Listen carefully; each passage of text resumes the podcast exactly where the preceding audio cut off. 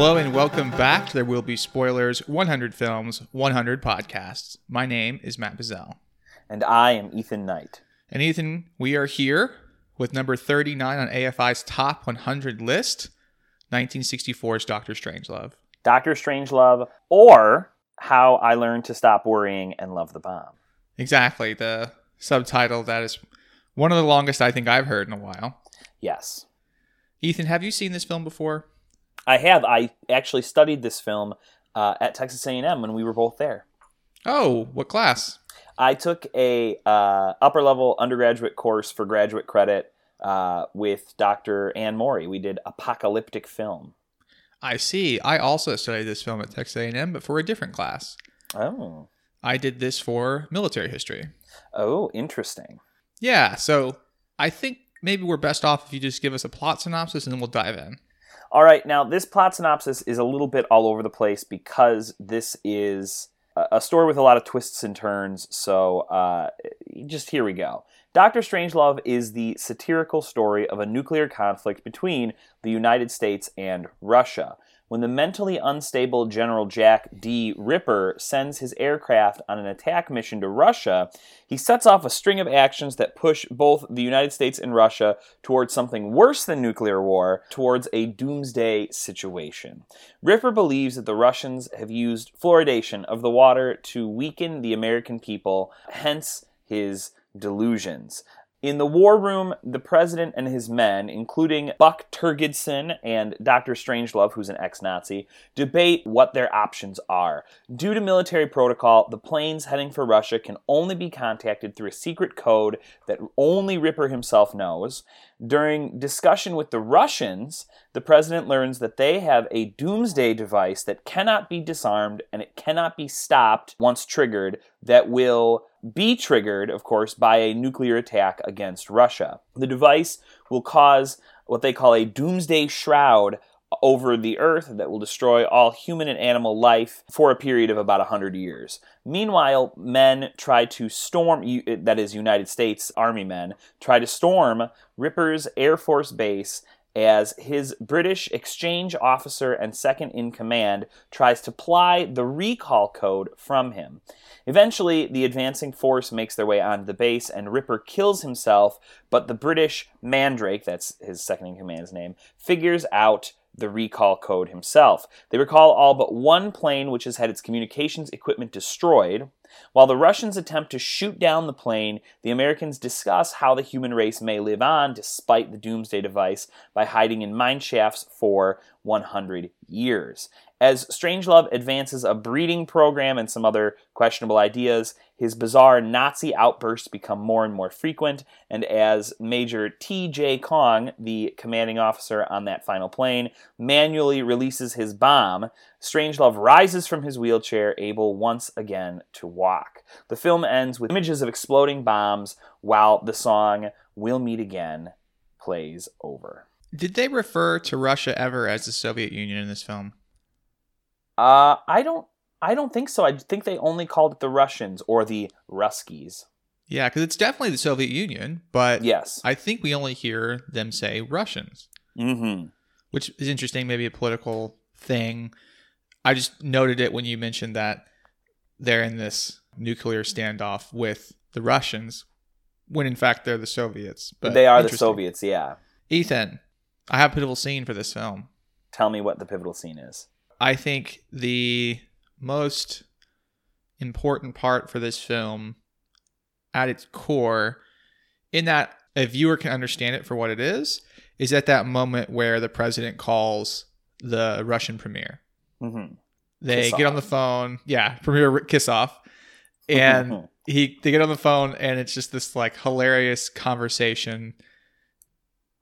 It's hard to explain. Maybe it's best if we just take a listen. Let's just listen. Hello? Uh, hello, Di- hello, Dimitri. Listen, uh, I can't hear too well. Do you suppose you could turn the music down just a little? Oh, that's much better. yes. Fine, I can hear you now, Dimitri. Clear and plain and coming through fine. I'm coming through fine too, eh? Good. Then Well, then, as you say, we're both coming through fine. Good. Well, it's good that you're fine, then, and I'm fine. I agree with you. It's great to be fine. now then, Dimitri, you know how we've always talked about the possibility of something going wrong with the bomb. The bomb, Dimitri. The hydrogen bomb. Well, now, what happened is um, one of our base commanders, he had a sort of, well, he went a little funny in the head. You know, just a little funny. And uh, he went and did a silly thing. Well, I'll tell you what he did. He ordered his planes to attack your country. Uh, well, let me finish, Dmitri. Let me finish, Dmitri. Well, listen, how do you think I feel about it? Can you imagine how I feel about it, Dmitri? Why do you think I'm calling you? Just to say hello? Of course I like to speak to you. Of course I like to say hello. Not now, but any time, Dmitri. I'm just calling up to tell you something terrible has happened. It's a friendly call. Of course it's a friendly call. Listen, if it wasn't friendly, you probably wouldn't have even got it. They will not reach their targets for at least another hour. I am, I am positive, Dmitri. Listen, I've been all over this with your ambassador. It is not a trick. Well, I'll tell you. We'd like to give your air staff a complete rundown on the targets, the flight plans, and the defensive systems of the planes. Yes, I mean, if we're unable to recall the planes, then I'd say that, uh, well, uh, we're just going to have to help you destroy them, Dimitri. Okay, so you see what I mean, right? They're just kind of these silly little quabbles while also talking about nuclear annihilation. Right. So we get the absurd writ large here, and I think that is the maybe defining moment for this film in understanding it for its own intent. Yeah, I mean, I, I think in choosing that scene, you really have encapsulated what's what's going on here, right? This is such a serious situation that is reduced to, uh, you know, the president and the premier having a debate about like whether they call each other just to say hello. Like yeah. th- this idea that you know th- there are all these t- just meaningless tiny squabbles or like ridiculous desires to uh, cling to i guess to country and to you know military might um, and all of that while what's on the table is the destruction of the human race. Yeah, and I think on top of this, or maybe encapsulating all of this, is just a pervading sense of pettiness. Mm-hmm. You've got both of them saying, "Well, I'm sorry. No, I'm sorry. Well, I'm just as sorry as you are, Dimitri. We can both be sorry." You're not more sorry than me. I, okay, I'm not more sorry than you. And it's very much just, I think, saying how politics is just pettiness on a grand scale.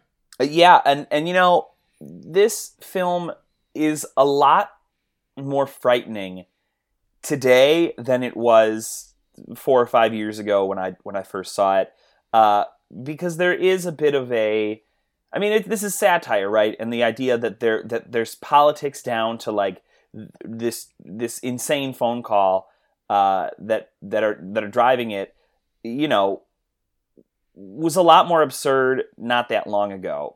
But right now, in this political climate, with the kinds of leaders that are uh, in charge, it, it, it's this is this feels a lot more closer to reality than I would certainly like. It feels like we're living the satire now.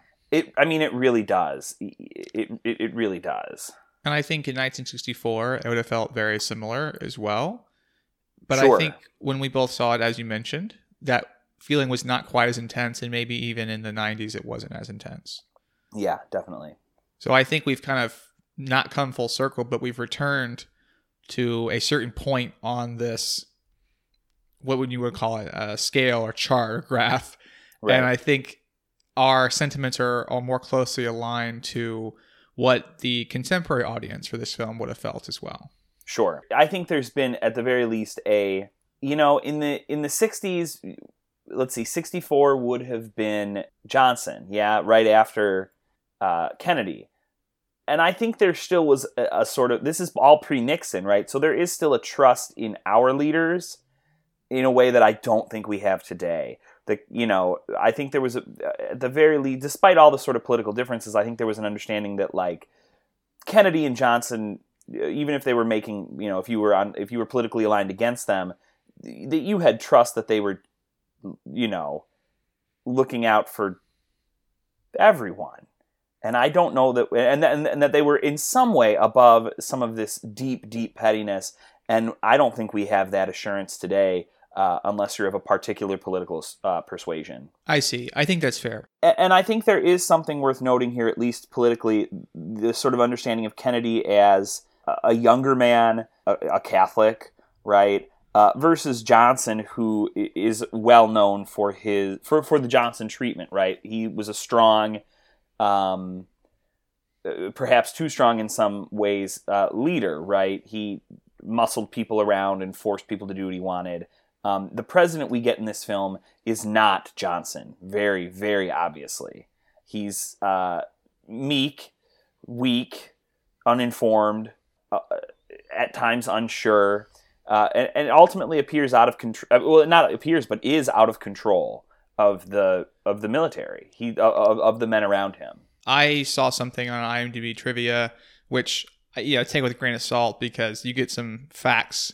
Yeah, I'm putting Mhm. scare quotes around these that you think like, well, okay, now how is that, you know, verified or anything? But it is said on this little bit of trivia that the president is modeled after the opposition, the running opposition to Eisenhower, Mm-hmm. which you know I don't even remember the name, but take Yeah. that for what you will, I guess. Yeah, no, I'm, I'm, I think that that may be worth considering for sure. So, Ethan, I have a thesis for this film. Oh, g- give it to me. So, I think as far as anti war satire goes, this film is a successful one. It is able to skirt that line between absurdity and terror, comedy and unmitigated tragedy. I think people turn to Catch 22 in a different medium, Mhm. of course, for thinking about a film like this or thinking about war satire in a way that does that delicate balancing act but I also think that, you know, I'm not sure if it's supposed to be this high on the list, right? We're at number 39, we're really getting close to the top, Mhm. or number three on AFI's top 100 comedies. Yeah, yeah, yeah, yeah. I remember being more fond of this film the first time I saw it. And I think I compartmentalized it as being very close to Catch 22. My reading of Catch 22, which I'm sure I've mentioned here on the podcast, was one of those things I felt like I had to laugh at in order to avoid crying Mm-hmm. which I think is really in line with the intent of that book. But watching this film again, I think, you know, it's funny in places and certainly seems like Peter Sellers is hilarious in this one with his three different characters. Right. And they all work so well. But I'm not sure I could get behind its placement on the list. I don't think it's as funny as it maybe it once was. Maybe that's just because we feel like it's closer to home today than it was in the past. Or what? What do you think about this? Well, you know, I watching this film today, you know, in tw- 2019, um, I felt a lot more aligned with your reading of uh, Catch 22, where like it's so ridiculous that you you just have to laugh at it, uh, and and I think what I'm laughing at is is the fact that like this this just doesn't feel out of the realm of of the possible or the impossible or it, it feels possible is what I'm trying to say right? In that you have you have leaders that that are unsure of what's going on that have had things hidden from them that are easily influenced um, that don't have a plan and can't and can't act right? It uh, it just feels very very close to home. We're in the midst of a of a government shutdown with no end in sight over something that feels quite silly to many people. It's hard to have faith in a government that has been continually investigated by itself since day one, right? It's it's it, this film. I just was looking at it, going, "Oh, this was so much more absurd five years ago, and it feels so less absurd today." So maybe that's why I'm having my understanding of the film and how that differs from yours is, as I think I've mentioned a couple times, I try to be apolitical in that I try to distance myself from sort of the daily news reel right. and try to I don't know, maybe I find it too depressing. I definitely just have this non-engagement policy right now with yeah. politics. And so I think I see this as art and I think sure it's valuable. I see its strengths, but I don't see the level to which it's been recognized for it.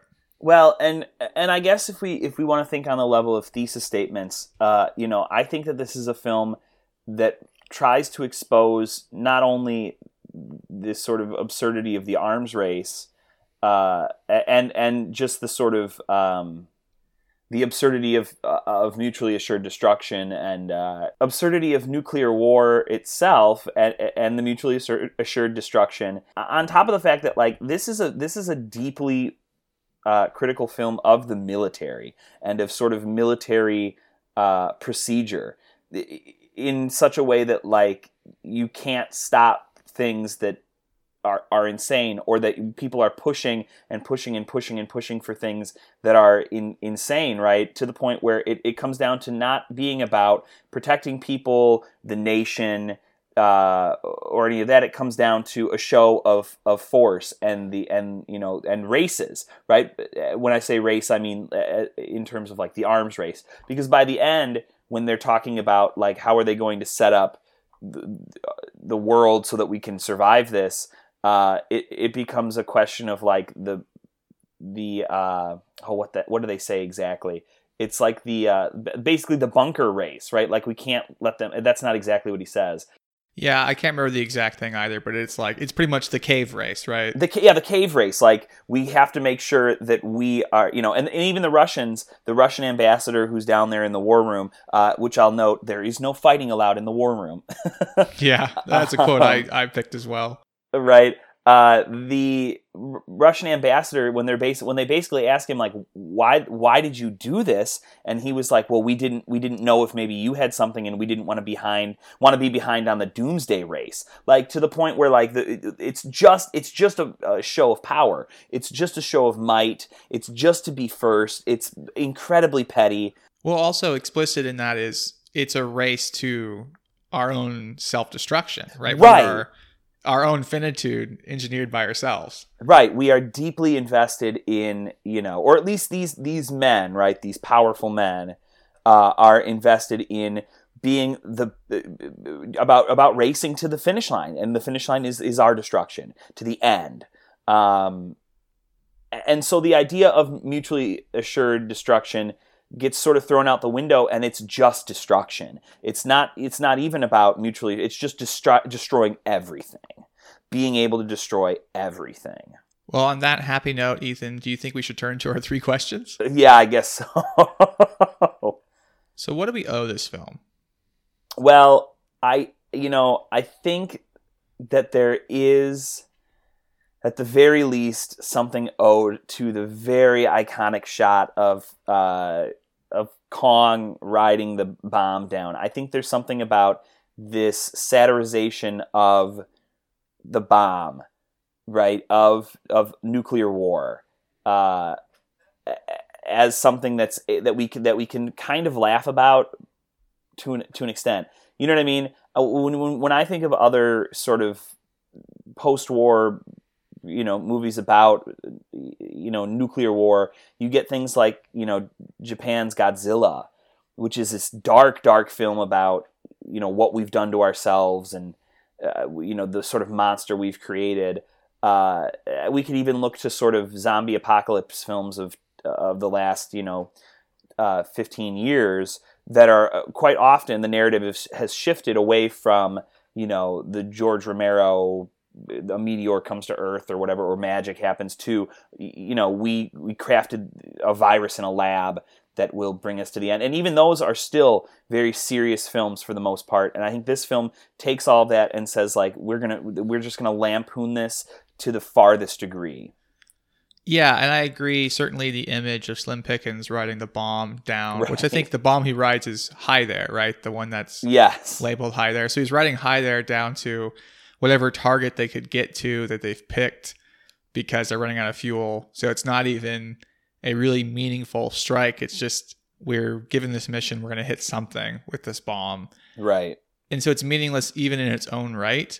But I think that image has perpetuated itself in culture. I don't know how many times we've seen that satirized mm-hmm. in not only the very successful cartoons. We've talked a lot about, you know, The Simpsons have satirized a lot of films and shows like this. I think American Mhm. Dad's another big one. I think Bob's Burgers is getting in on the game. So we see those a lot in the I maybe call that sort of ground level cultural exchange.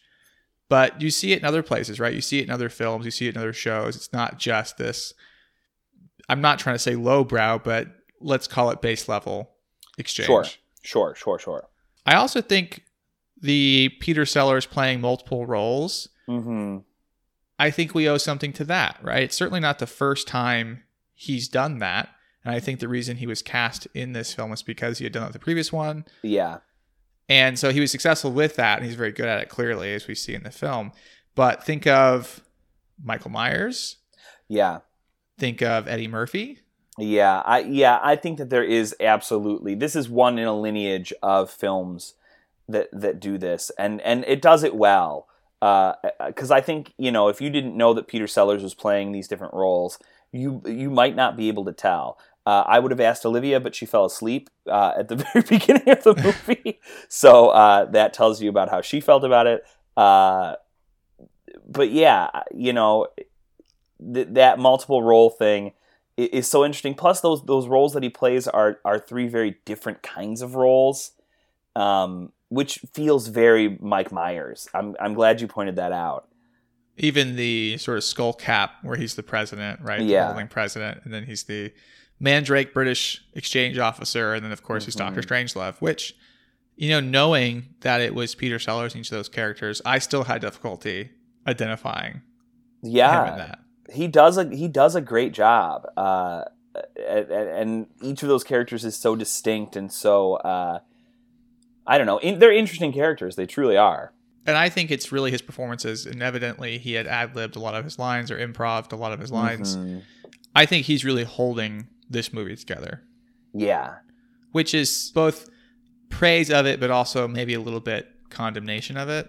Yeah, I, I- I think you're right. I think that to an extent, and maybe this is the case with satire in general, um, and maybe we can think about this as we move along here um, through the list. But it, it is hard to. I mean, this is only an hour and a half movie.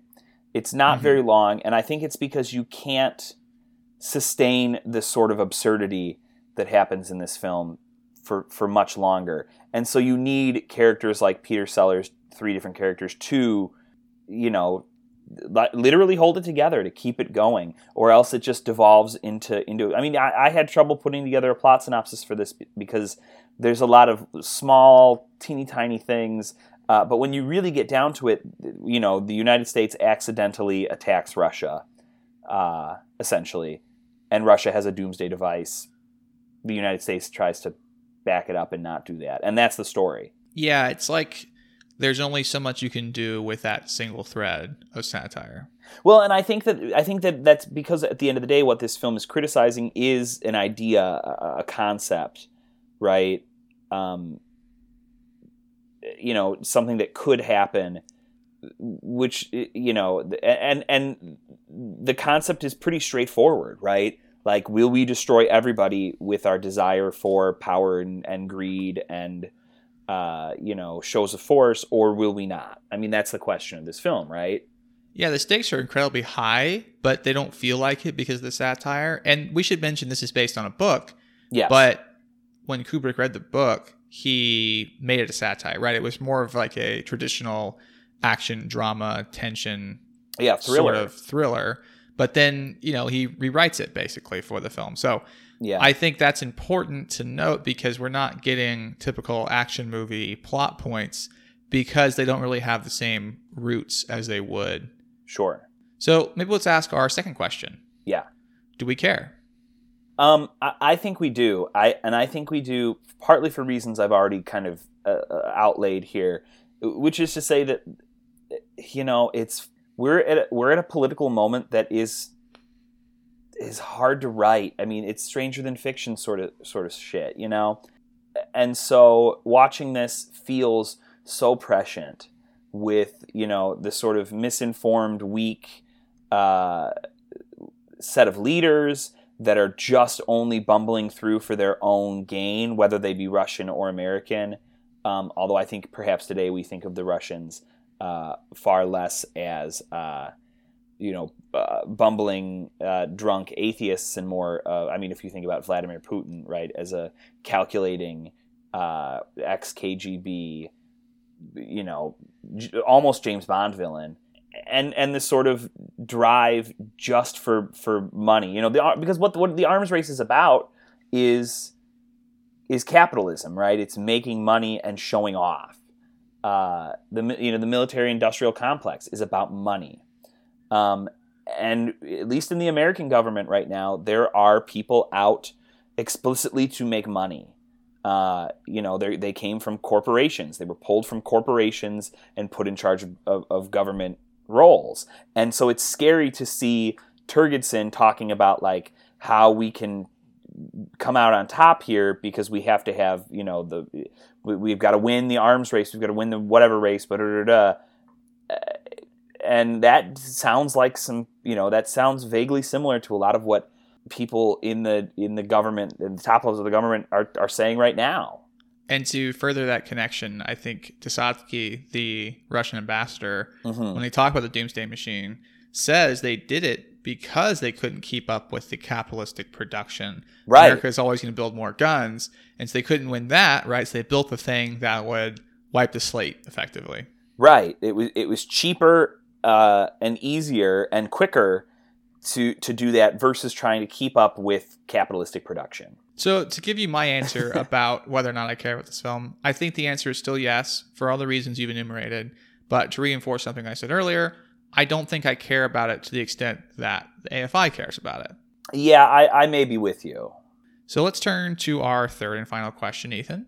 Sure. Does this film hold up? You know, maybe, and maybe it's because of all these, you know, this sort of political climate we're in.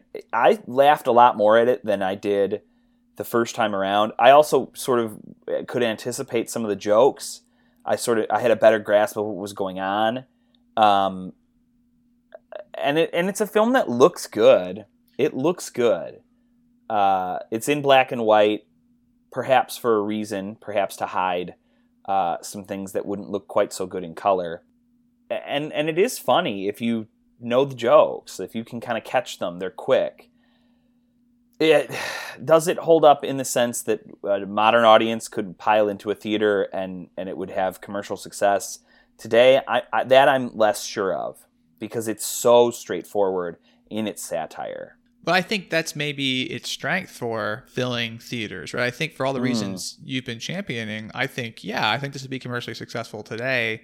Yeah I think you kind of have to have it established as this was true of 1964. It is true of 2019. Yeah. I think you have to have it as a re-release, right? I think a re-release would do really well. yeah i think maybe you're right So yeah, I'm kind of with you on that. I also think it's it's visually very easily held up. I think black and white films hold up a lot better than films in color for some odd reason. They do, I, you know, and and I think again, especially with films like this that have uh, you know some some special effects uh, in them, uh, or or even uh, King Kong, right? It, I think that medium does hide some things. You can do more things with that than you would with early color. Some of those early color films were very ambitious, uh, and it, that you know we've come so far since then, right? Mm-hmm. So there is, I think, some there is uh, something in that medium, in the black and white medium, that does that. And black and white films just have a sort of air about them. You know, if they're filmed on on on good film, right? They've been preserved well. uh, they they look crisp. They look good. You know. Yeah, and I think the rest of the film holding up, you know, the non-visual side. hmm I don't think this is peak Kubrick. No, I agree with you 100%. I still think that.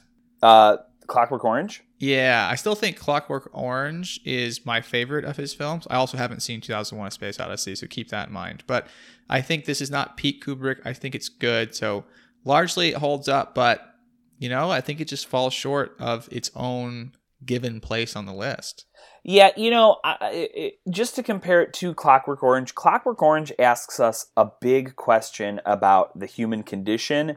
This asks us a much more political uh, and sort of national question, right? And I think that that that, sort of set a theme. Well, I guess there's another argument to be made that it, of course, it is about universal human condition shit because it's about us all destroying ourselves but I but I think that Clockwork Orange takes us out of time and a little bit out of place, um, and and asks us to consider, you know, what what free will is.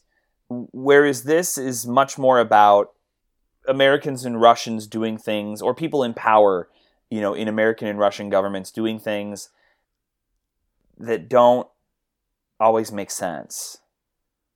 If, does that make sense? Am I or am I just rambling? I don't know. No, I agree. You're making sense. I think the best place to leave this is to look forward to 2001: A Space Odyssey, Yeah. and certainly the other films on the list, which we'll return to in two weeks. We have upcoming The Treasure of the Sierra Madre. Ooh, that'll be fun. So until then, I've been Matt Bazell, And I'm Ethan Knight. and there will be spoilers. Eh, my spoilers! I can walk! There Will Be Spoilers 100 Films, 100 Podcasts was created and hosted by Matt Bazell and me, Ethan Knight. Matt Bazell produces our episodes each week. Our music was created by the strange and unusual Breakmaster Cylinder, who you can find all over the internet. Our artwork was created by Becca Knight, who can be found on Twitter at Becca the Knight, and that's Knight with a K. You can follow There Will Be Spoilers on Twitter at SpoilersCast, you can hear more episodes on iTunes, SoundCloud, and Stitcher. If you like our podcast, you can support us on Patreon for $5 a month at patreon.com slash spoilerscast. Your donation gives you access to two extra bonus episodes a month.